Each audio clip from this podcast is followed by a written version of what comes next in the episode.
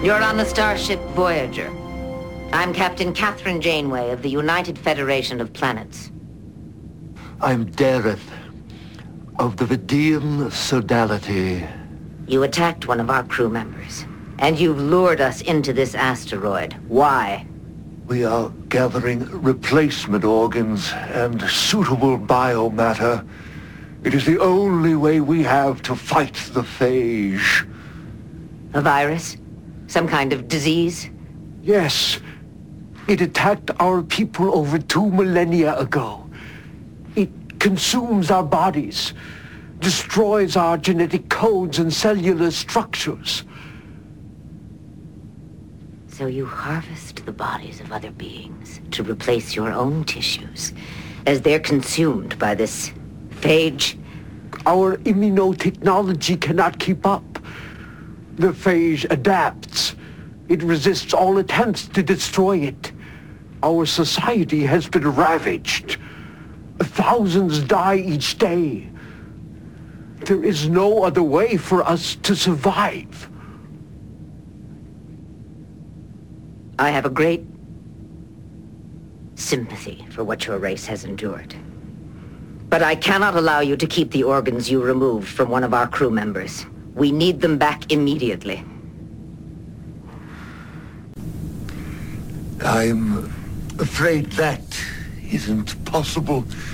I have already biochemically altered the air-breathing organs and grafted them into Motura's body. They are a part of him now.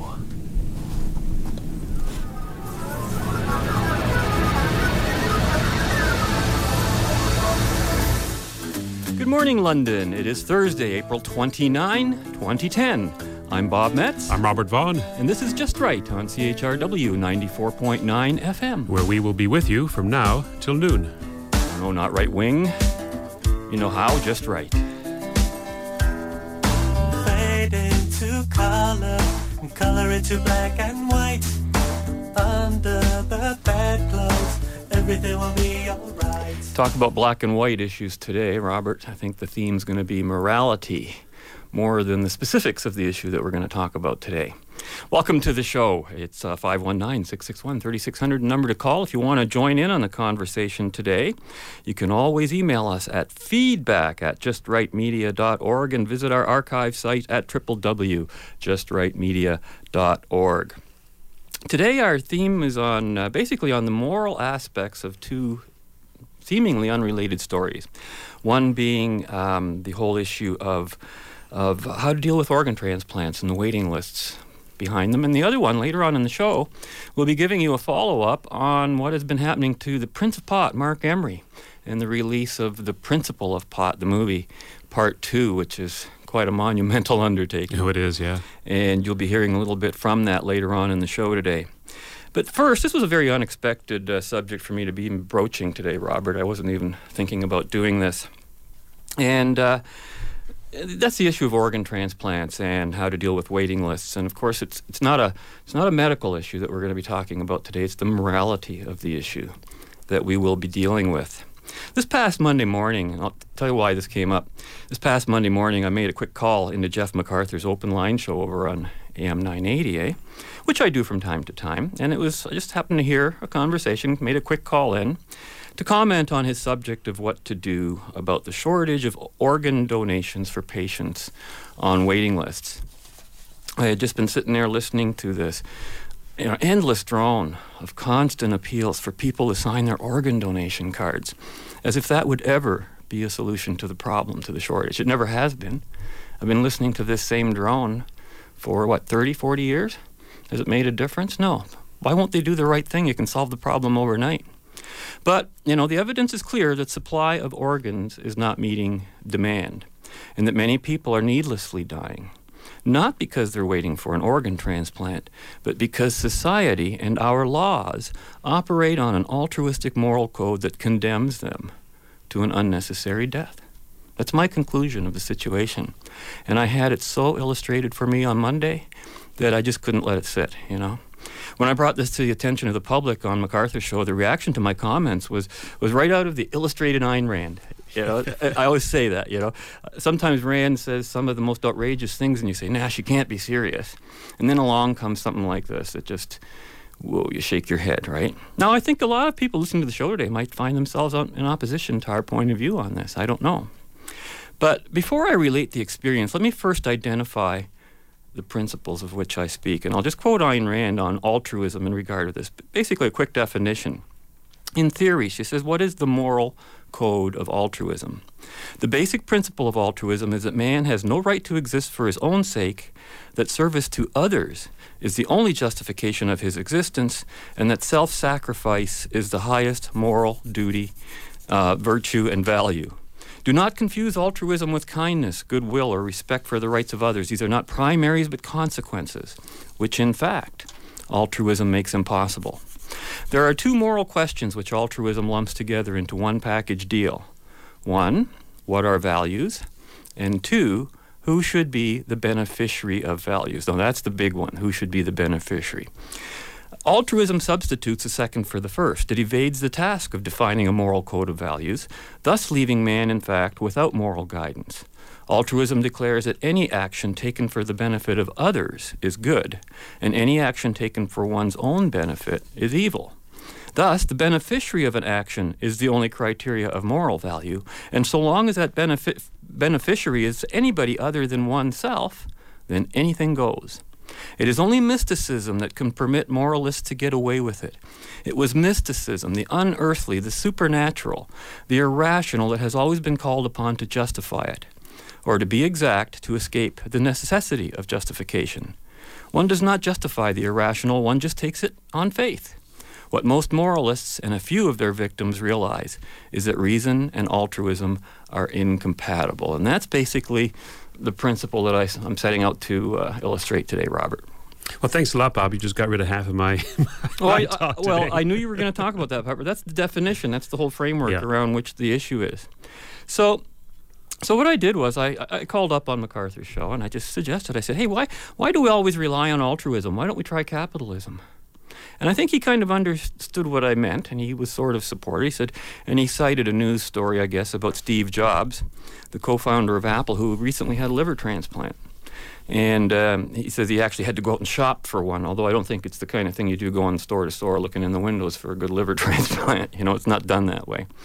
Now, I pointed out that wasn't exactly what I was talking about, though I would have no objection to that. That wasn't my concept of what I was talking about. Basically, all I was saying was that people should be able to leave the matter of organ donations or sale in their will and have any proceeds from those organs, wherever they may get those proceeds from, go towards the estate of the deceased. This has been actually legally prevented from happening. I can't believe it. Stunning. Remove the prohibition, and you would never have organ shortages, and the prices of them would drop. And we're going to give you some examples of that later on in the show.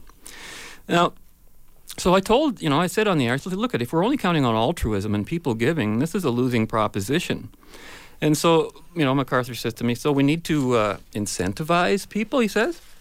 And I says, yeah, absolutely. Why not have, you know, a gain be on every side of this in, in, the midst of a terrible loss like that? You know, somebody has to die to give a, an organ. Not in all cases. You, some organs can mm-hmm. be given by the living. And, um, you know, I sort of question if people really value these organs, how come they always want them for free. It has to be free. Free is the whole thing. Free is the number one thing. And, and profit is evil. Yes, and never mind I'm dying, but I want it for free. And uh, MacArthur disagreed with me at that time, and he said, "Now people didn't want them for free. He says they're in a desperate situation." And he said, "Boy, I would hate to see a bidding war out there for an organ that might sa- save somebody's life." And um, and he says he's not against incentivizing donors when he sees people needlessly die, especially when our donation rates are just so willfully poor. Note that term, willfully poor. But it's, a, but it's a kind of sad statement, isn't it? He says, when we have to incentivize people to help out others. When you're on your way out and you have no use for these organs, possibly whatsoever, and we have to give you some sort of incentive for you or your family to help somebody else out, it's kind of sad statement, he says. Well, I don't think it is. I don't know what's sad about it. Um, this idea that someone's organs have no value after death is demonstrably and patently false. Well, that, Uh, that's uh, that's the case because they're looking for organ donors Yes. anyway. So they, they prove Ask- that point. Ask any person waiting for an organ to be transplanted whether or not it has value. Of course, you know, if you're going to say that, then you can say the same thing about the person's house. Well, he doesn't need it after he's dead. We'll just take it from him. Oh, his money? No, he doesn't need it after he's dead. We'll just take it from him. We'll take his children. We'll take why, why not take everything, right?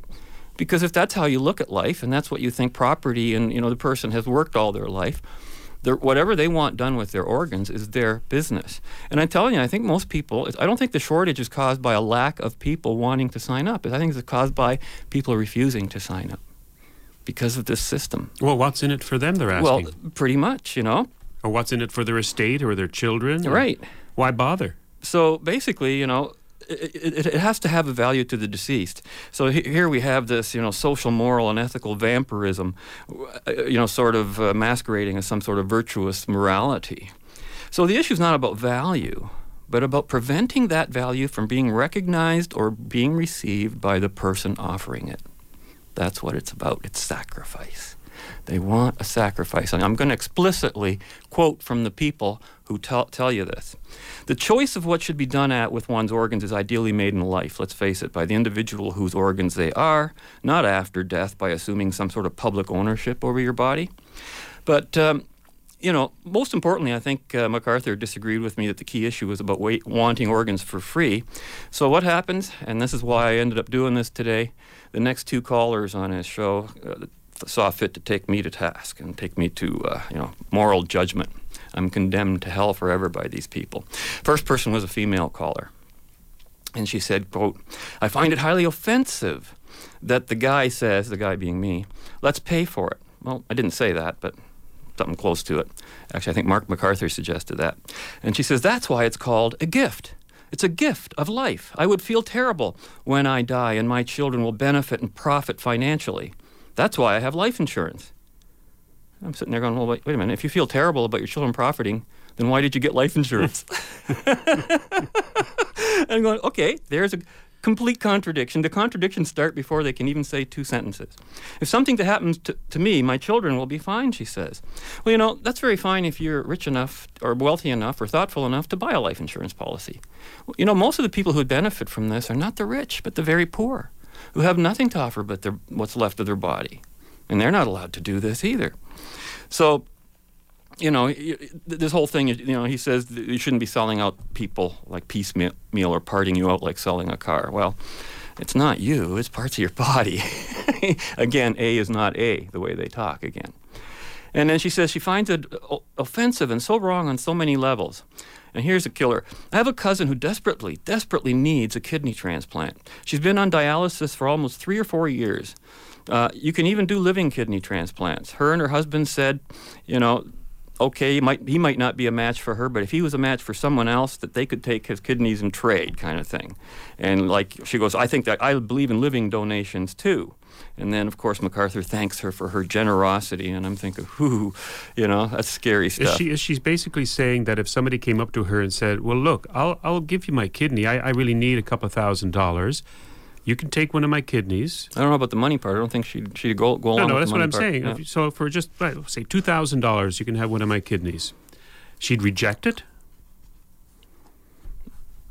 If, if she if she sticks to her if she sticks to her principles, she would principles, her have to. morality. Yeah. she'll reject it, and her, her her friend will die. Yeah, and she's also condemning her friend to death with that belief. Yeah. And then then comes on a male caller.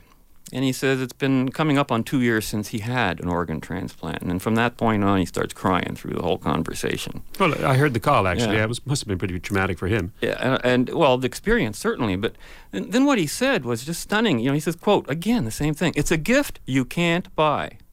You know, it's not the organ they're concerned about; it's the buying and the money and the gift. It has to be a gift. Has to be about the money. My children sign their donor cards bef- because of it. He says. I think everyone should. It's a person's life. Uh, and he, then he says, talking about rotting in the ground, bodies rotting. He says, then he says, I believe there is life after death. It's not going to be in the body. It doesn't matter if the liver's gone or the heart's gone. A lady that unfortunately got killed, probably the woman whose organ he got, she donated to a number of people. She made a difference to my life. So basically, he's saying, well, it's okay for her to be dead because there's life after death, and she's going to be up in heaven or somewhere, and that's cool. You know, the mysticism comes right out, you know, that that's what justifies robbing that person's body. And he says, I had two weeks to live. I would never have gotten to know my granddaughter, and that may be true, and she would never have gotten to know me. It's just so special, you can't put a price on it. I, Well, I don't yes, think he's can. saying that. I think he's saying that you shouldn't put a price on it, and rather than pay for something, you know what else is uh, well, what n- other no, I think he there is saying you can't put a. pr- You know why? Because if you're looking at your own life, it's priceless to you. It is. There's no price you can put on it. But in the marketplace, you can't sell your But we're life. not talking anyway. about life. We're No. talking about an organ. An organ, that's right. Tissue, right? And what he's saying is not But that. he's talking about life. what he's saying is not that there's a you can't put a value on it, but that we should use force to take it from you. If you can't put a price on something, no, he's not saying that either. Well, that's the ultimate conclusion of this entire philosophy. No, they're, what they're using is force to prevent people from helping other people. They're using not only force to prevent it, but I can bet you. I think that wasn't it in the past um, that uh, was it McGuinty's government or an Ontario government said that basically your body should belong to the state after you die, and then we'll just harvest your organs anyway, Yeah, like grave, grave robbers. Absolutely, it's been suggested. So that's what- that's where this is going to go. I, I, it's quite possible, but I hope I certainly hope not. And you know, he goes on. He says, if there were if there were bidding for it, which is not what I'm talking about, um, I would have been dead. He said, I'm not financially a, a financially wealthy person. Well, neither am I, and I'm on the other side of this issue. if they bid over it, I don't think that's the way to go either. It's got to be a gift from your heart. He says. There's the insistence. It's sorry that anybody has to die to do it. Uh huh. It is. An accident happens or something, but why shouldn't people benefit from it? Well, how do they not benefit? Why and why should not the, his his family benefit from it? Right? It's everybody donor, should yeah. benefit except the person who is the source of the of the good. Right. And um, so MacArthur thanks him and says, "Yeah, I bet you that increases the donor rate." And I'm, no, it won't. Um, it might a little bit, but uh, again. So you know, just to conclude what Rand says on altruism, uh, just how that speaks to what we just heard. She says, "Why is it moral to serve the happiness of others but not your own? If enjoyment is a value, why is it moral when experienced by others but immoral when experienced by you?" If the sensation of eating a cake is a value, why is it an immoral indulgence in your stomach but a moral goal for you to achieve in the stomach of others? Why is it immoral for you to desire but moral for others to do so? Why, it is, it, why is it immoral to produce a value and keep it, but moral to give it away? And if it is not moral for you to keep a value, why is it moral for others to accept it? If you are selfless and virtuous when you give it, are they not selfish or selfish and vicious when they take it? Does virtue consist in serving vice? Is the moral purpose of those who are good self-immolation for those who are evil? Well, believe it or not, a great many people, I think, would answer that in the affirmative. Yeah. Yeah, that is the moral good. It's called selflessness. I've sat here for 10 years with Jeff Schlemmer and Jim Chapman doing left, right, and center, and Jeff would repeatedly talk about his selflessness. And, and you know, that's where all that left wing philosophy comes from the selfless, selfless, selfish people is what I call them. So, you know, why, why do they do that? Well, because if you're going to take something from somebody or prevent them from doing something consensual, you know, which is another way of stealing from them, to avoid moral judgment, you have to morally justify it, right? So you got to declare, turn the victim into the criminal or to the moral, the morally black, so to speak, the moral inferior. Um, and that's why you get this, these kind of pronouncements. That's really the function of altruism, is to disarm its victims. Remember, altruism is not about charity, two different things. So I see it's, oh, geez, we're already past around the quarter of the hour. We'll take a quick break, and we'll pick this up on the other side of this break. It must be impossible for you to understand how any civilized people could come to this. Before the phage began, we were known as educators and explorers. Uh, People whose greatest achievements were artistic.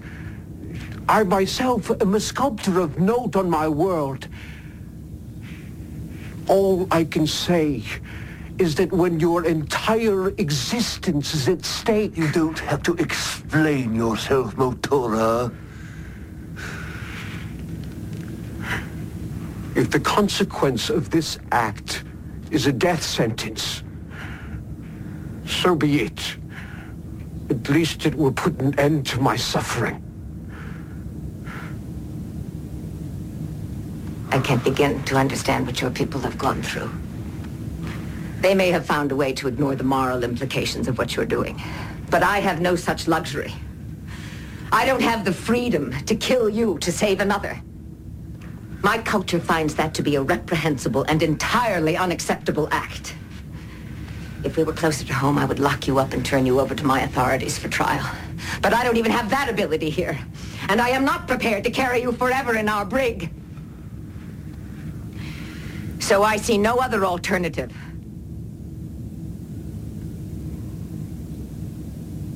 But to let you go.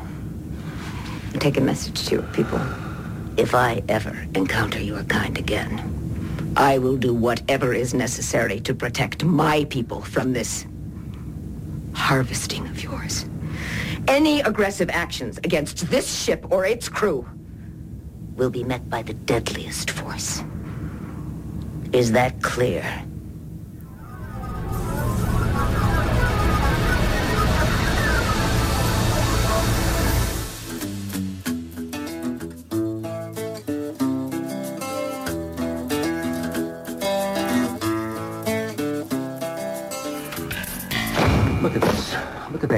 On the back of my neck.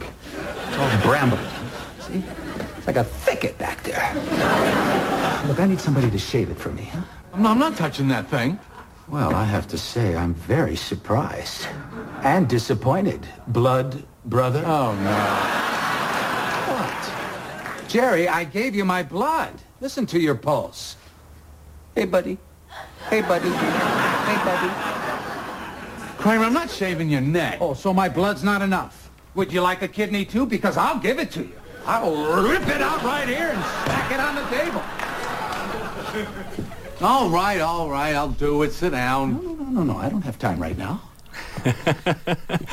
There's a, a humorous example and a very compelling, dramatic example of the same principle almost being demonstrated, isn't it? A guilt, actually, is what uh, he was talking about there. Uh, He's it- guilting him in, Sure, into doing something and wrong. using his altruism as a lever to manipulate the person to whom he was generous to, which of course is uh, certainly what international op- altruism is quite often about. It's called foreign aid.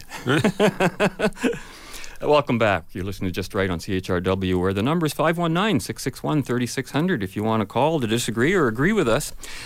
I have an article here that has been kicking around for ages, Robert. Um, actually, originally appeared in the Financial Post way back in January 1987. And uh, we reprinted it in our own magazine, uh, Consent, two years later. I think you were the managing editor of the magazine back then. And it was called Supply and Demand for Kidneys by the then senior economist of the Fraser Institute, Dr. Walter Block. And interesting what he had to say at that time. Now, remember, all of this is 1987, so don't worry about the figures so much as the principle being elucidated here.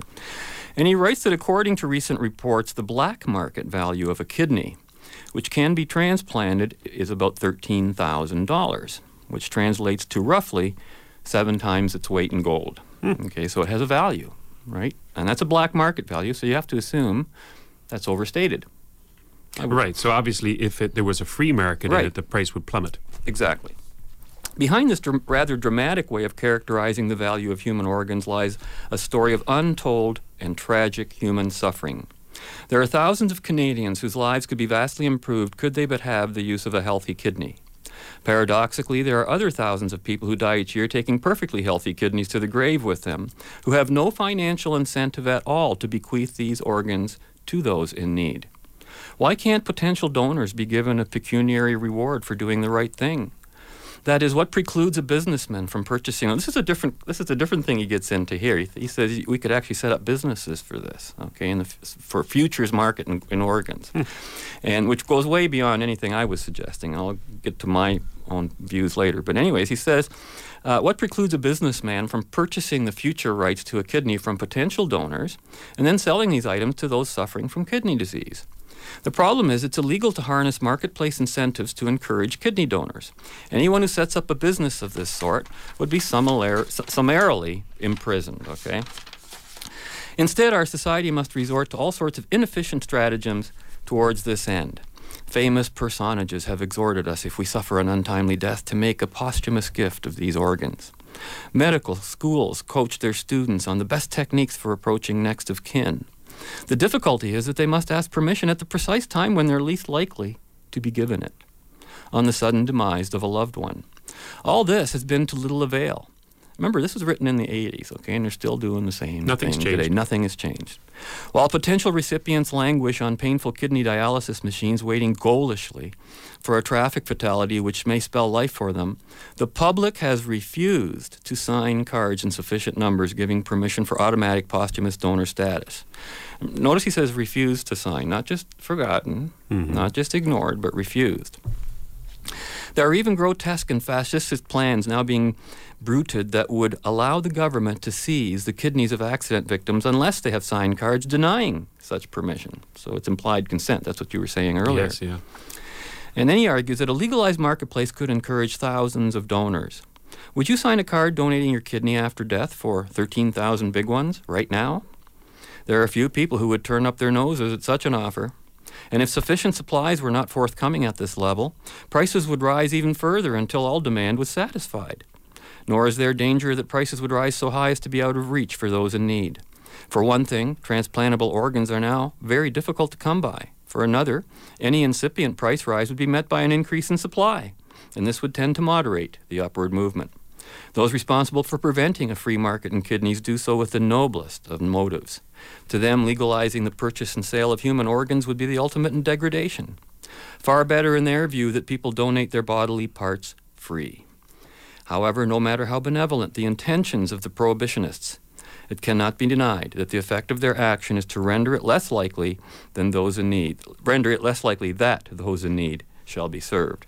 It is long past for our society to put aside its archaic and prejudicial opposition to the marketplace so that we can relieve the suffering and, in many cases, lift the death sentence we have inadvertently placed on many of our citizens. Pretty powerful words, eh, Robert? You know, it all stems from the fact that people are thinking that money is the root of all evil, that money is bad. Well, I say to you, if you think that, give it to me. I'll, I'll gladly take that burden off your shoulders. no, what people really think is it's always the other. Money in the other person's hand is bad. Money in my hand, I- I'm, I'm good. I know what I'm doing with my money. It's right? envy then. It's it's a form of envy. It's a form. It, it comes out of fear, I think, too. Now, I have to tell you, when I called in on MacArthur, I wasn't thinking anything so grandiose. As, as what's been suggested, MacArthur suggests, uh, yeah, let's go out and shop for an organ. I got no objection to that. And, you know, Dr. Block here suggested set up businesses, very creative. I've got no objection objection to that. When I called in, I was assuming we were living in a socialist paradise with, with free health care. So I figured, look, at he's already getting the operation for free. Why can't they just pay for the kidney or whatever it is he needs, right? Right. So to me, it wasn't even about him paying. And under a rational system, even the payment isn't an issue. You can either pay yourself, you can have a private insurance company, or you can still have some kind of government plan, or a combination of all three, for heaven's sakes. But to preclude all of these many, many variables and ma- many ways of approaching this issue to ultimately resolve it, and to, to, to, you know, that's why Rand said altruism is killing the world, it's destroying the world.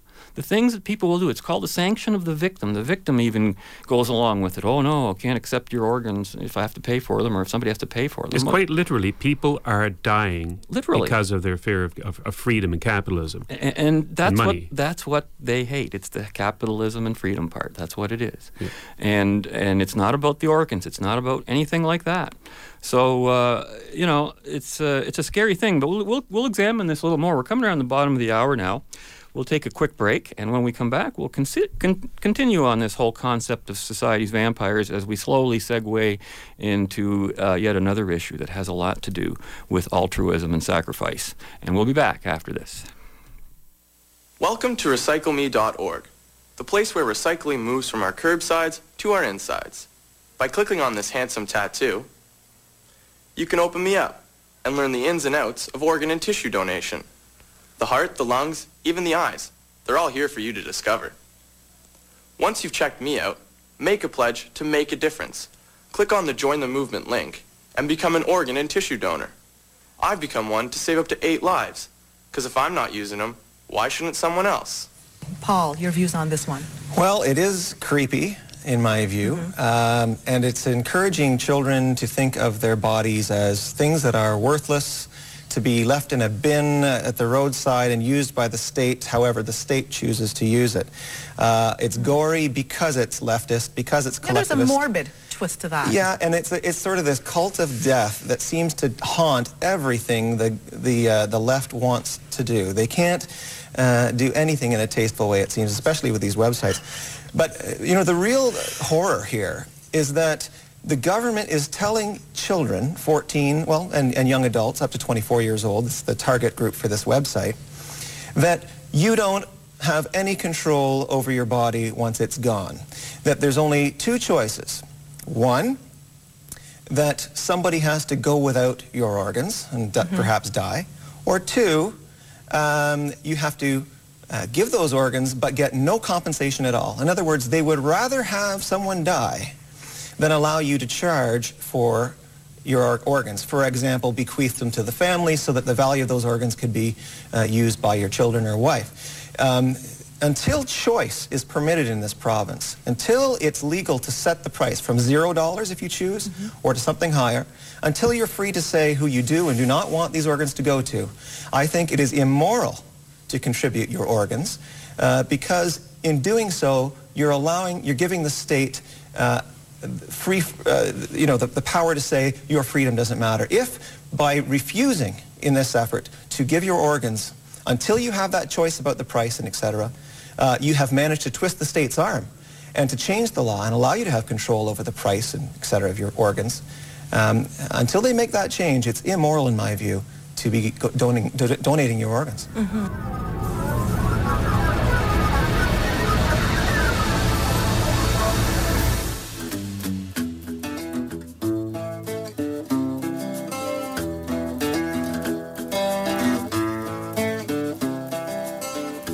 don't get to change the rules of the game after the game has started.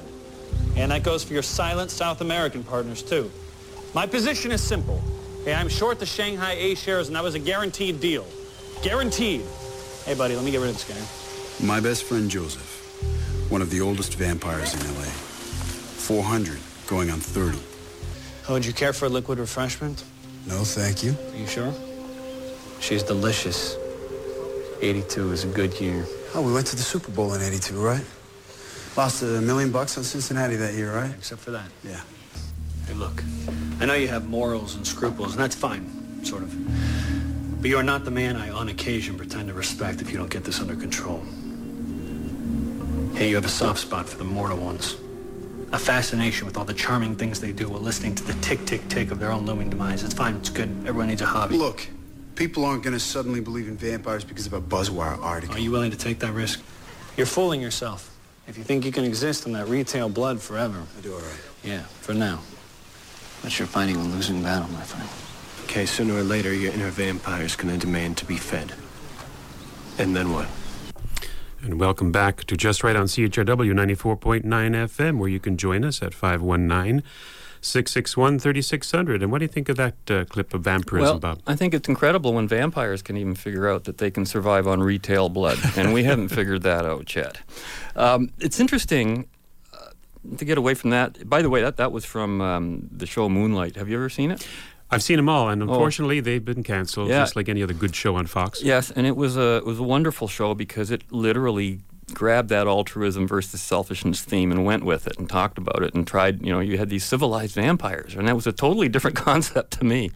But uh, before the break, what we heard there was from uh, CTS Viewpoints with Christine Williams, Paul McKeever, and uh, talking about uh, you know uh, when he said it's immoral to donate your organs under the current system. Now he didn't mean it's immoral to donate if you're saving the life of a loved one or anything like that. What he's saying is, as long as you realize that you know if you're if you're doing it out of altruism, it's wrong. That's in, the sense of sacrifice. That's not the reason you should be doing it because you want to, and because under the current system, basically for each person that gets an organ, a whole bunch more have to die for it. You know, it becomes it's rationing. It's rationing uh, in the extreme scale. So. I think that's the thing you want to really avoid there, and uh, not certainly to be taken with. You know, the choice would still be there. You know, Yeah. if you wanted to make it a voluntary donation or not. But better to have more options than fewer. The way I see it. Oh, yeah. Doesn't make sense? Of course. I mean,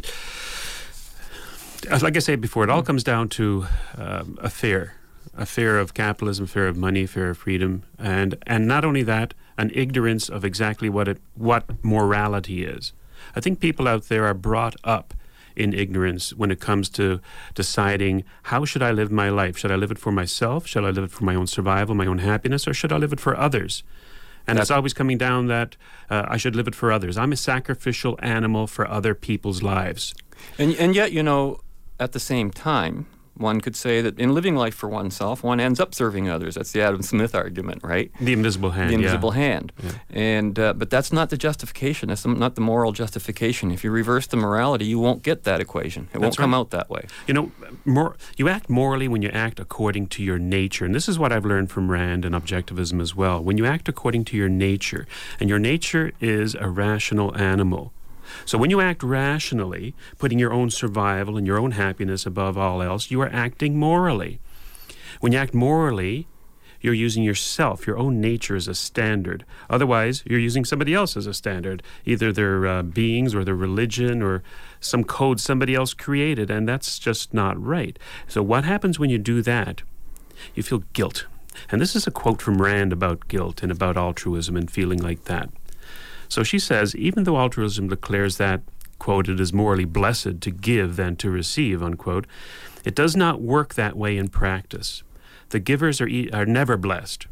The more they give, the more is demanded of them. Complaints, reproaches, and insults are the only response they get for practicing altruism's virtues, or for their actual virtues. Guilt is altruism's stock in trade, and the inducing of guilt is its only means of self perpetuation. If the giver is not kept under a torrent of degrading, demeaning accusations, he might take a look around and put an end to the self sacrificing.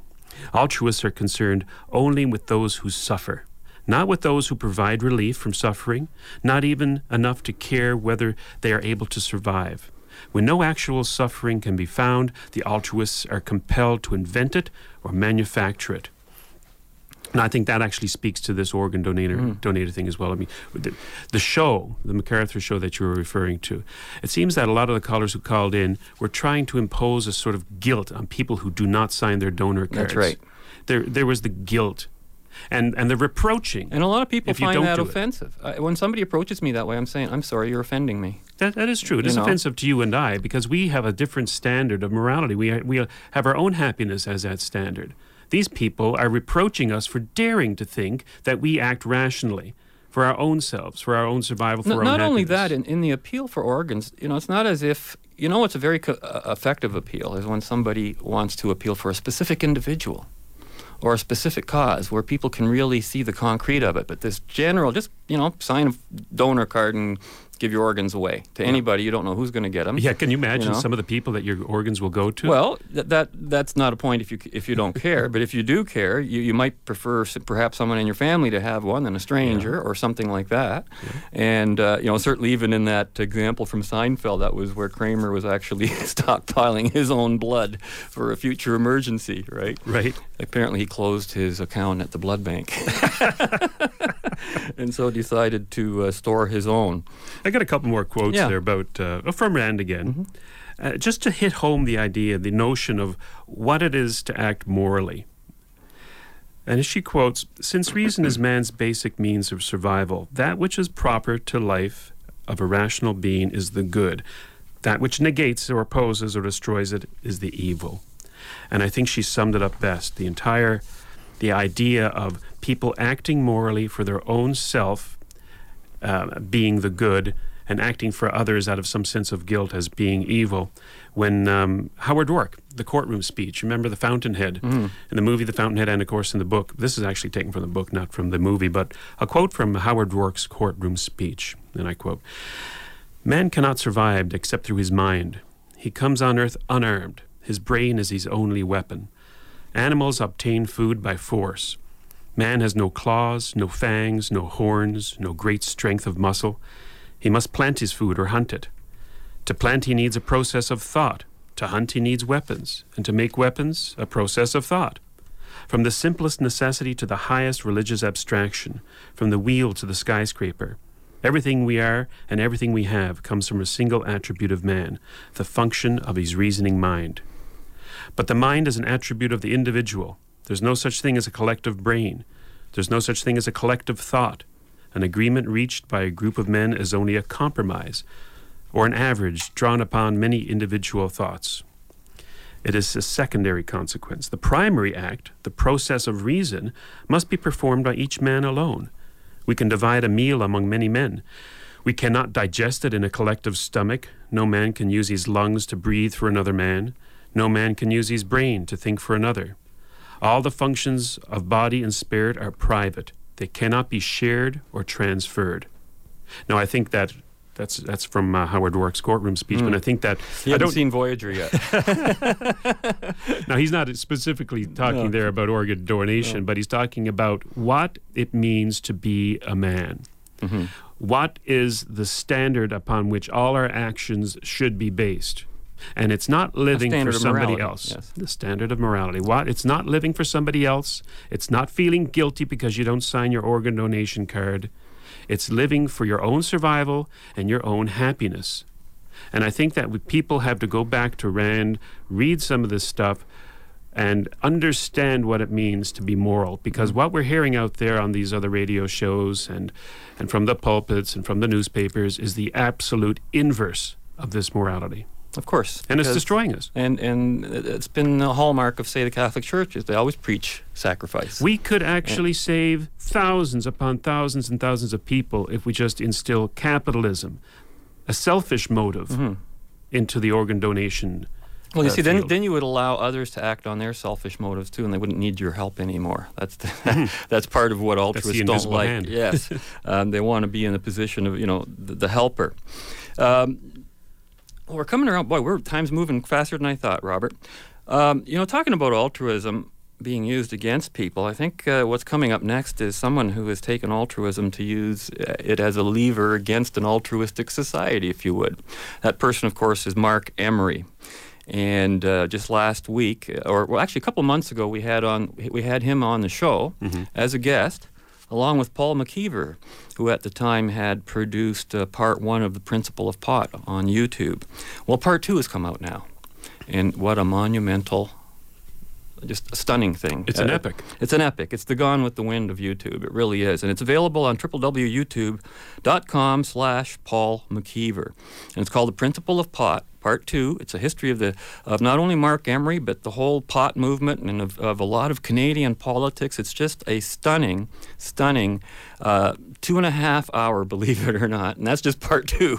yes. Um, l- just litany of event after event. It's- Now, I saw it about a week ago, and there Mhm. was already. It had only been up for a couple of days, and it had been seen oh, almost two thousand times at that time. What do you, what is it at now? Oh, it's over eight thousand now for part kidding. one, Wow. and and on part two, I'm not sure about part two. Part two would be getting around two three thousand. I'm not sure yet, but uh, I certainly would recommend you see it. And if you're even if you're not interested in the pot issue, so what we've done for now is we've taken a couple of excerpts from that uh, YouTube production, which of course is two and a half hours long, so we can't really cover most of it. But here's an example of what you might get.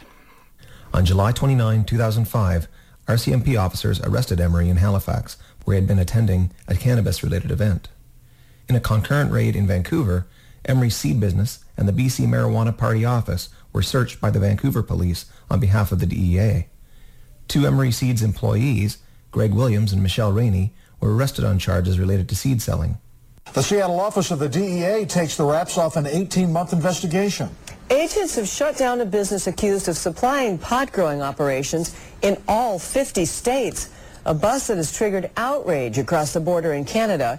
Marc Emery would distribute high-grade marijuana seeds, as you can see, to virtually every state in the United States. Their activities resulted in the growing of thousands and thousands, tens of thousands of marijuana plants in America. Emery and two other suspects are in U.S. custody tonight, but the U.S. plans to uh, try to extradite them on drug and money laundering charges to face a potential here of life in prison. This is a Canadian citizen with an American search warrant. Federal prosecutors say Emery's arrest and search warrants at three BC properties were coordinated through the Canadian government. Emery is not charged in Canada, leaving authorities here in a difficult position, trying to explain why Americans can charge him and they haven't. Very often we get information, we act on it. Um, it's based on resource issues, very, uh, you know, and priority. Canadian Crown attorneys, having denied the Vancouver police a prosecution of Emery in Canada, the U.S. attorney was happy to step in and prosecute him in the USA. Upon Emery's arrest, DEA spokesperson Karen Tandy issued a media release. Emery, it said, had been designated as one of the Attorney General's most wanted international drug trafficking organizational targets, one of only 46 in the world and the only one from Canada. But in its glee, the DEA tipped its hand. Emery's arrest, the release said, was, quote, a significant blow not only to the marijuana trafficking trade in the U.S. and Canada, but also to the marijuana legalization movement. It continued, quote, hundreds of thousands of dollars of Emery's illicit profits are known to have been channeled to marijuana legalization groups active in the United States and Canada. Drug legalization lobbyists now have one less pot of money to rely on, unquote. The DEA was boasting, chiefly, that its actions had served political ends. Indeed, one of the most interesting things about the release was what it didn't say. It nowhere referred to Emery as a marijuana seed seller. Rather, it referred to him only as a publisher and as founder of a marijuana legalization group. The day following Emery's arrest would see protests and Emery's arrest making the national news.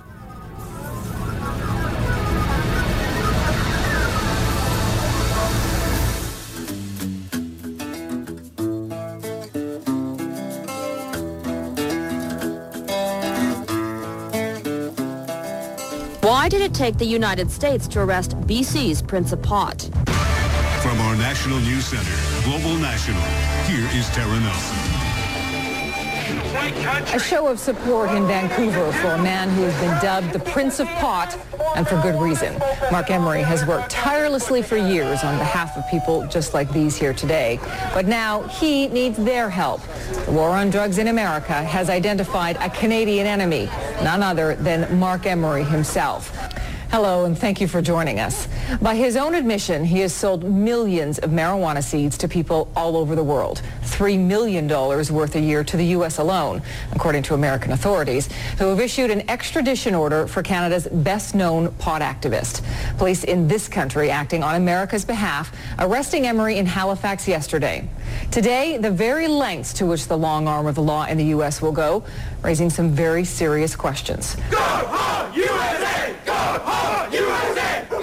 It's a chant that is often heard in more volatile parts of the world, but anti-American sentiment was front and center in Vancouver after the Prince of Pot, Marc Emery, was arrested by Canadian police on behalf of American authorities. They see a change taking place here in Vancouver, and they feel threatened by that because they see that culture going across the border. It's not the kind of moral crusade that it is in the United States. This has nothing to do with public health and everything to do with morality and politics and economics. So now the shoe has dropped. Now the Goliath, now the evil empire has finally made its move on me, and now I can confront the enemy face to face.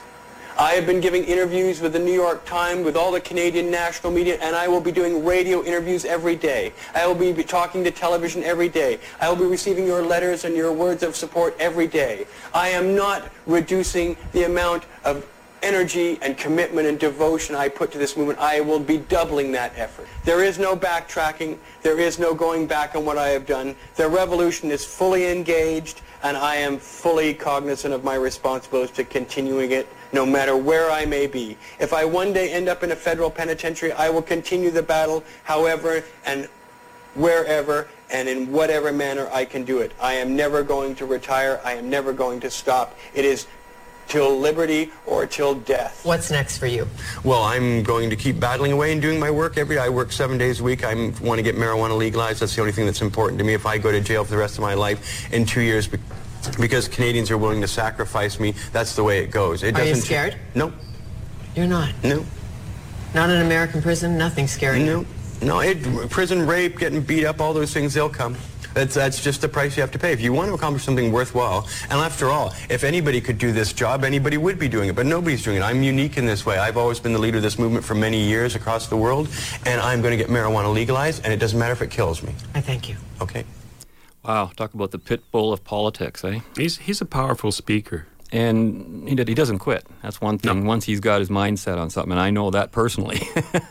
so do I. Welcome back. You're listening to Just Right on CHRW 94.9 FM.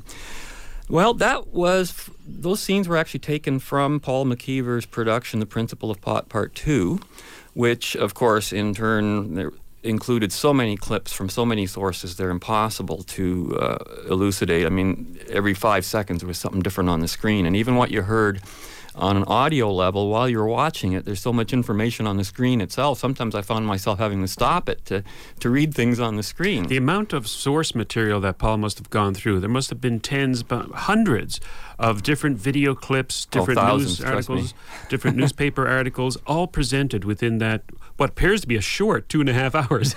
yes, I, I sat down. Uh, by the way, folks, I have joined the 90s, as some of my friends told me, and I have high speed now.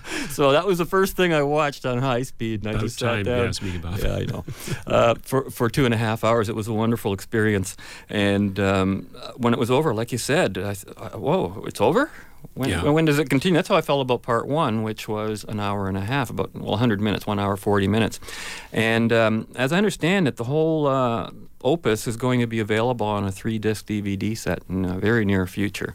And I know Marc Emery himself has ordered a bunch, and that they'll be selling them. Do you know how now, Paul's going to distribute it? We don't know any other details yet. It's just in the oh. early works, but the product is out there, and of course you can view it for free. Now. Well, I'm sure that if people go to Paul McKeever's uh, YouTube channel or even his own uh, homepage or blog, they'll probably find information. Or um, on our page later on, yeah. justrightmedia.org. Yeah, we'll uh, when, we'll put up when we get the details. Sure, we'll have some too, yeah. for sure. Now, of course, the, the, issue has gone far beyond the pot issue, and it's become the issue of extradition. And uh, Justice Minister Rob Nicholson has still not signed mm-hmm. Marc's extradition papers. And and as Paul has analyzed the situation, and I'll tell you, he doesn't give you much leeway to disagree with him because he gives you the evidence. There's nothing he says that he hasn't given you literally a visual or audio evidence of what he's saying. Yep. And so when he says something about Harper, he doesn't say it about Harper. You will see and hear Harper say it himself.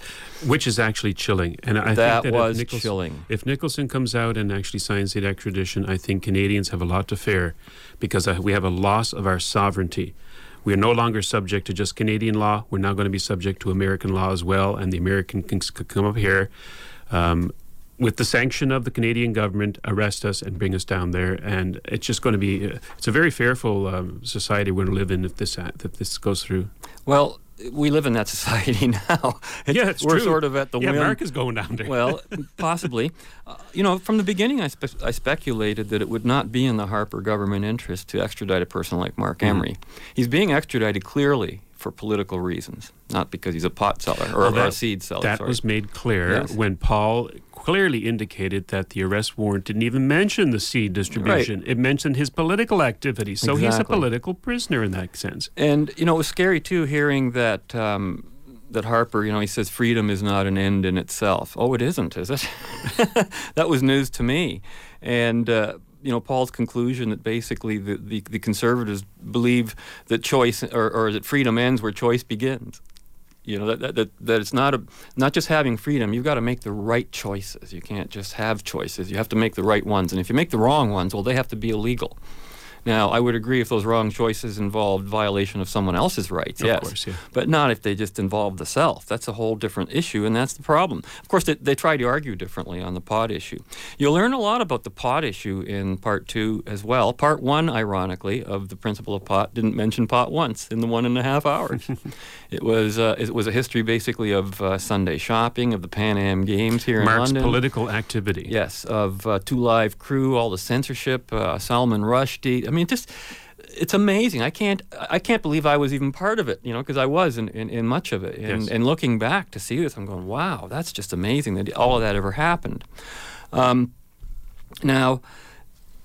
The journey on part two, of course, it goes back, starts in 1776 at the beginning, you know, talking about how The Constitution was signed the. Declaration of Independence, all that was uh, way back then, and ends with uh, Paul's assessment of whether Marc Emery is really the Howard Roark or is he Jesus Christ. Yeah. And the religious allegories are amazing, and I think they were purposely played into because I think Marc took a look at the Bible as he did when he went to jail recently. And he said, "Hey, I could use this technique in terms of influencing the public," and that has been uh, very much effective in a way. I guess the question that Paul left at the end is: Marc's done a great deal for the pot issue in a in a way, but has he done a lot for freedom? And he leaves that question rather open. Yes. Uh, well, in the sense of how it will work out, but he he, does make it clear that Marc has uh, sacrificed his ability to argue against the values that are putting him in jail because he's had to accept those values by playing the altruist and playing the self-sacrificial person. As, as Paul said, he, he's intellectually disarmed himself. Yes. And that's part of the price he's paid for his victory in making the issue huge. I was really amazed too. Um, you know, I, have really lost touch with Marc's, you know, personal campaigning over well since he left in the early '90s. I've kept uh, a peripheral touch with what he's doing, but to see the whole litany of what he has done, the influence he's had around the world, all the free Marc Emery uh, protests going on all over the world, yes. for heaven's sakes. Um, the Canadians are just sitting here trying to, well, let's make it go away. Let's see if it doesn't. As a matter of fact, that's the irony. You have a Harper government or a conservative Christian government in power, and they, if they sign this extradition warrant, are going to be playing the Pilate to Marc Emery's Jesus. And that's exactly the point that that Paul, um, you know, raises at the end. Washing their hands of it.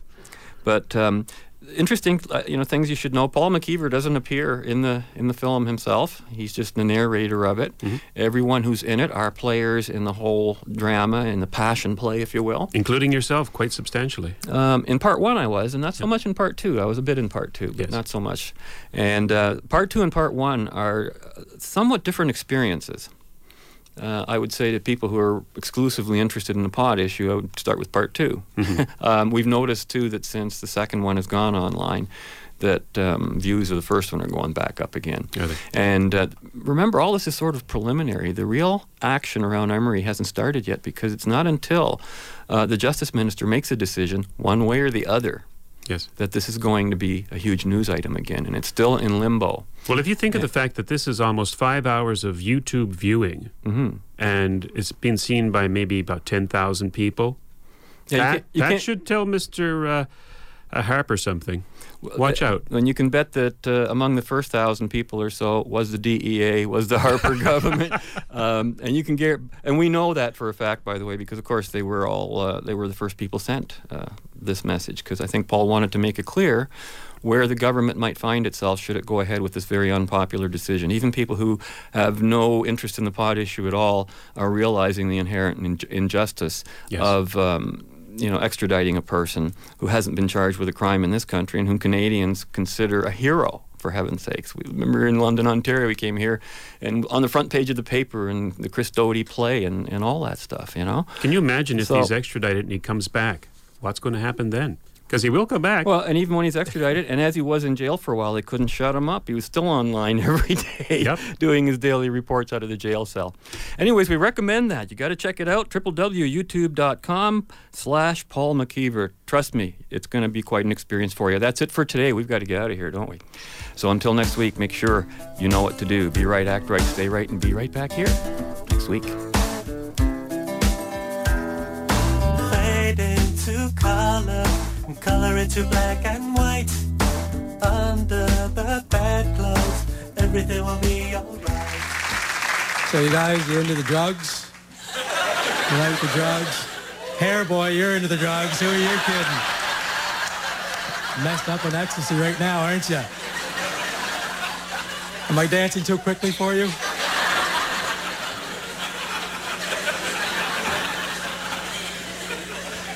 My friends, they're into drugs. That's their drug, ecstasy. They love the ecstasy. I don't do it, and uh, I, I never will. But they love it, and frankly, it's uh, it's tearing apart our friendship. Not because uh, they're doing drugs. I'm just tired of getting those 5:30 a.m. phone calls when they're all messed up. Do you ever get those? You have friends who do. Hey, get this. 5:30 in the morning, the phone rings. Oh my God! Oh my God! Oh my God! Oh my God! Oh my God! Oh my God! Oh my God! Oh my God! Oh my God! Oh my God! Oh my god, oh my god, oh my god, I just went to the best rave, the best rave, the best rave. Oh my god, oh my god, oh my god, oh my god, the DJ, the DJ, the DJ, the DJ. Oh my god, he's so good. Oh my god, oh my god, oh my god. Is that water? Click.